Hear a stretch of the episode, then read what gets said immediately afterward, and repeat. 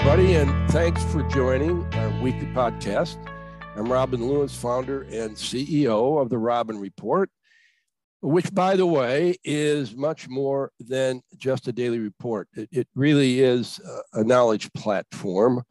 That's what we like to call it, from, from which we communicate thought leadership on various strategic topics. Um, yes, through the daily reports, but also these podcasts. And we do webinars and hopefully live events in the future.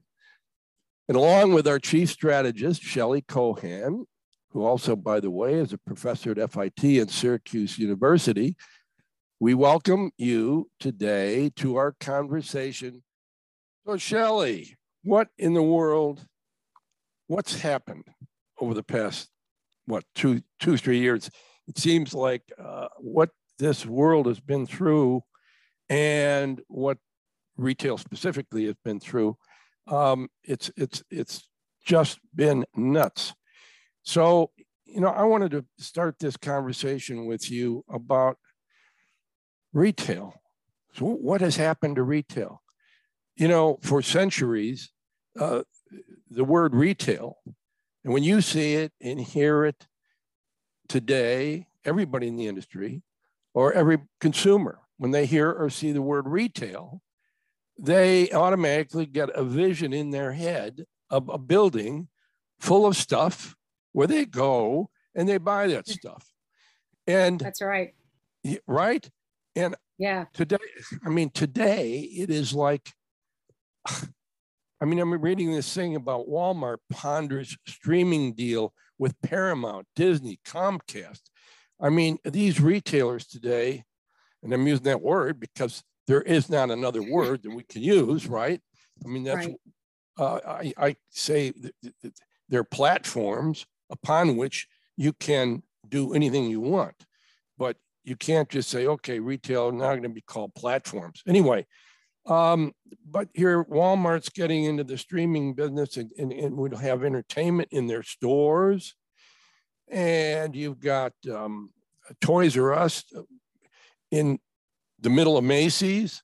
You've got um, Amazon and Kohl's. CVS stores. There, yeah, there you go. CVS and drugstores and you know discount stores. Yeah, yeah. So, um, and and the reason I, I ponder this, and the reason I've written about it and spoken about it, is that I believe that one of the biggest barriers for these retailers to transform their businesses in the way they must. The omni-channel phygital being physical and the whole thing. The, the biggest barrier to that is a mindset. And so every ceo out there says they're in the retail business. So immediately that means they're a building full of stuff. Even though in reality it is transforming it is changing. But i think i think if another name could be dreamed up for what these people are doing, um, it, it might a- actually open up their minds to even further things that they can do on these platforms. I don't know. Yeah. No, it's true. I was in uh, Boston yesterday moderating an event at the eTail conference for mm-hmm. Shopify, mm-hmm. and yeah. they were talking about commerce everywhere. And that's kind of the hmm. mindset mm. of you know, commerce is everywhere. And we yeah. used to use the term omni-channel, and you and I both are kind of like, I'm not sure that fits it. But, you know, from a customer yeah. perspective, they don't understand omni-channel. They don't even know what that word means. Exactly. So it's, it's interesting what's what's happening in the in the retail space and how all these retailers are really branching out into, like you said, you know, streaming, videos, yeah. healthcare. yeah. I mean, it's it's you know we've talked also about these malls and what they're going to have to do to compel people to travel to the mall is they're going to have to have a compelling reason for them to do that, and particularly younger people who who are you know not interested in going to a building full of stuff. They want, it's got to be an experience. I mean, otherwise they can do all their shopping on their living room couch, right? so, so I don't know. Well, I mean, Well, one motivator might be just released hot off the press, I think like an hour ago, is uh, that uh, gas prices went under $4. So oh yeah, that will certainly, I think, stimulate both getting people out to stores. I think it's going to stimulate back to school shopping, holiday shopping. Yeah, I think it's going to free up a lot of a lot of bucks that that the consumers can use uh, during the holidays. And um, yeah, I, I Steve uh, Rattner, you know, the economist uh, who um, is always on MSNBC with his charts. He was talking about the gas thing this morning, and uh, he said that it is. Uh, he said it's it's the price has gone down, not because of uh, countries agreeing to put out more supply. It's gone down because he said demand uh, among consumers has gone down. So the demand or the need for travel has, has been, he also said, you know, who knows what the, the, these airline uh, delays and cancellations and so forth, you know, they're a huge um, uh, user of, of fuel. That's so, right. Yeah. So the gas thing is a big deal. I guess the, the, the Democrats are feeling that obviously that's a feather in Biden's cap.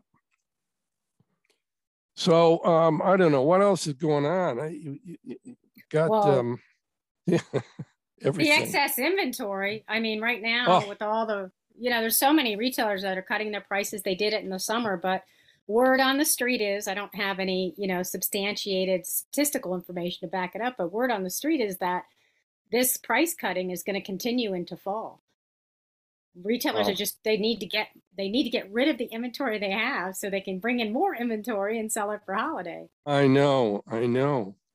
But isn't part of that problem, Shelley, the fact that uh, they they f- forecasted incorrectly as we headed into the pandemic because everybody everything was locked down and people were working from home.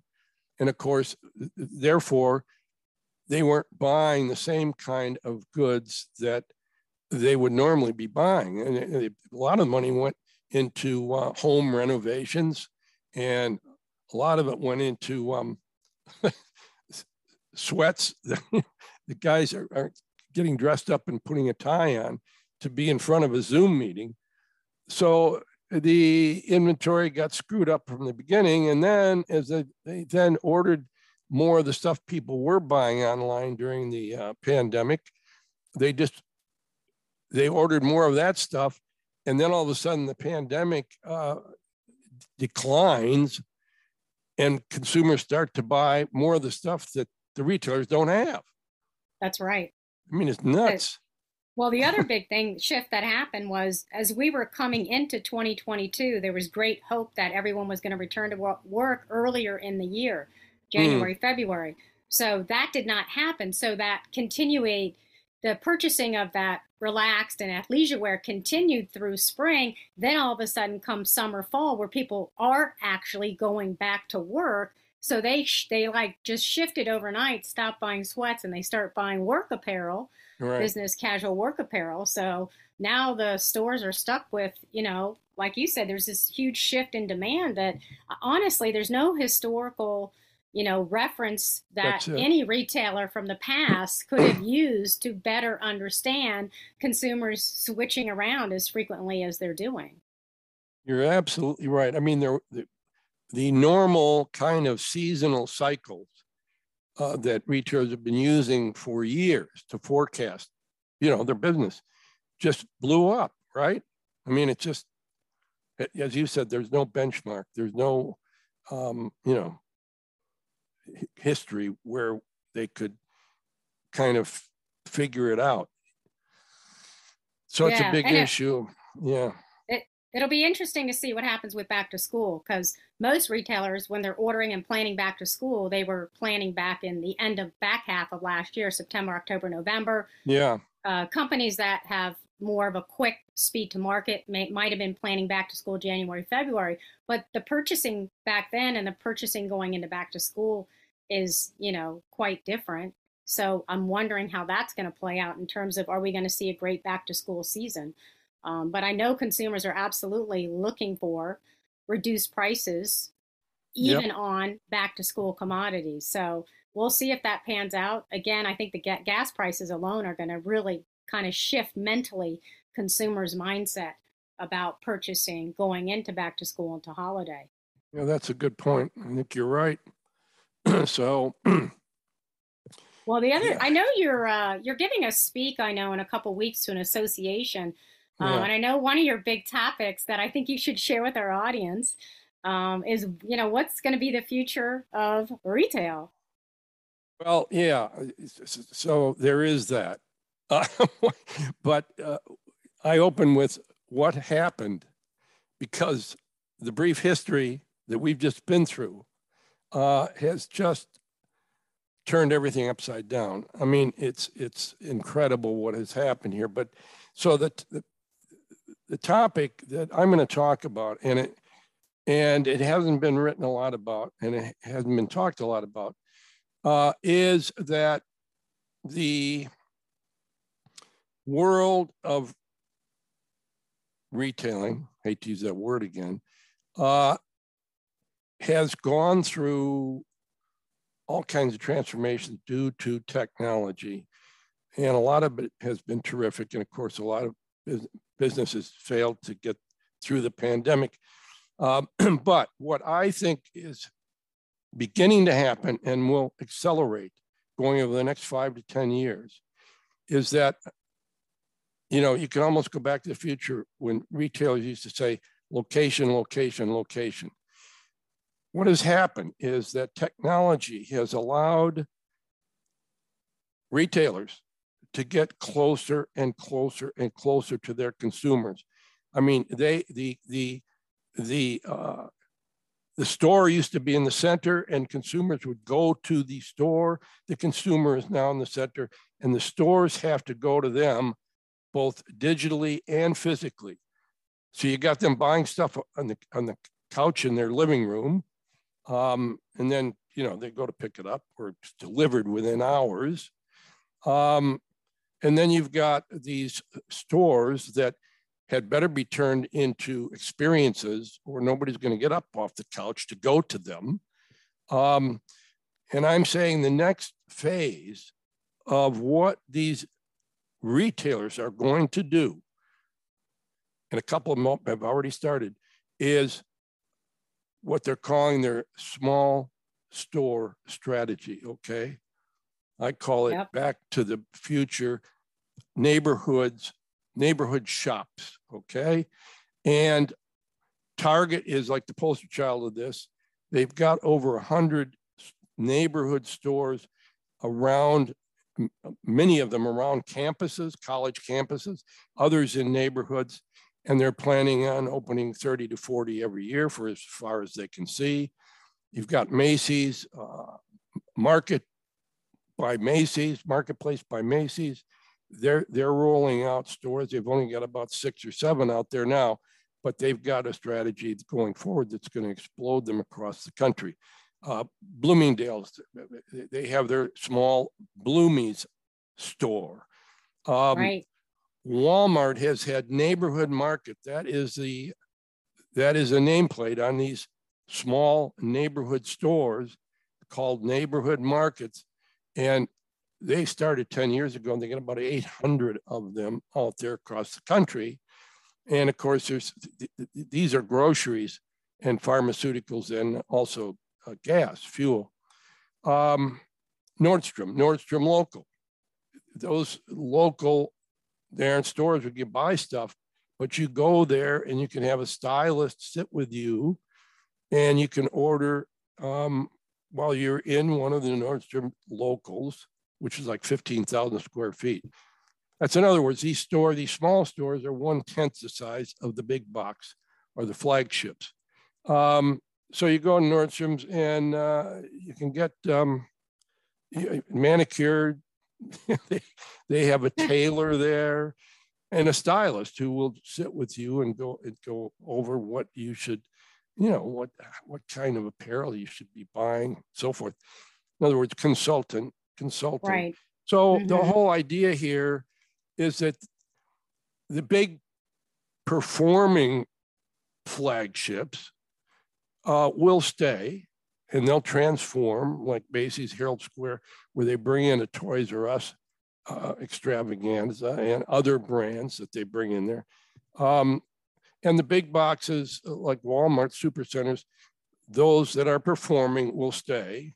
All the un- underperforming big stores will decline. And what will populate the landscape next five to 10 years, I'm predicting uh, thousands of these small neighborhood shops.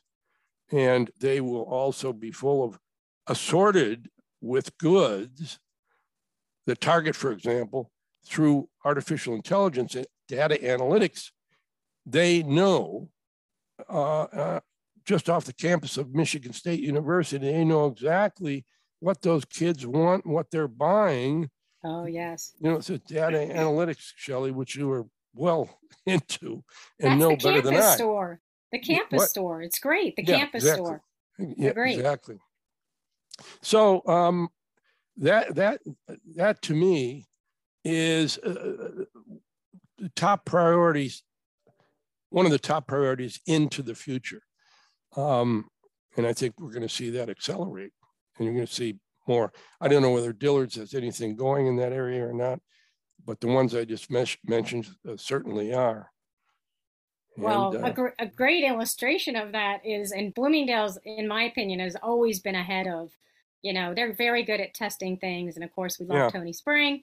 But if you recall back er- early days of Bloomingdale's, the department store was over 100,000 square feet. In 2000, yeah. in 2000, they introduced, get this, Robin, their first quote unquote small store, which was the Soho store, which is in New oh, York City, which was 40 to 60,000 square feet. That was the first rendition of the small yep. store. Fast right. forward to 2020, around that time, they then introduced the new small store, the Bloomies, which is like 2,000 square feet. So right. that's kind of the iteration of what you're uh, talking yeah, yeah, about yeah. in terms of physical space for sure. Yeah, you're right. I forgot about the Soho thing and that was under Mike Gould's reign. That's and, right. Uh, I remember him telling me how successful that was, and it's it still is successful. apparently. And um, I said, "Well, why didn't uh, you and why didn't Mother Macy's owns Bloomingdale's? why didn't they roll this out?" he said, "Rob, I, you know, I don't know." He said, "Nobody could put the math together as to how a, a chain of small neighborhood stores." would uh, deliver the volume that a big corporation like Macy's requires. So said we just didn't pick up on it. But now I think they figured it out. And one of the certainly. reasons they've been able to figure it out is because of technology and being able through analytics to understand what people within a given neighborhood, what they want to buy. And they also, you know, will, will put our local artisanal goods in there. So it's a it's a whole you know new open field, so to speak. Definitely, I think if I yeah. had to pick kind of the top retail trends from a retailer perspective, definitely nearshoring or onshoring uh, is going to be big. Yep. I think chain store agility is top top key initiative.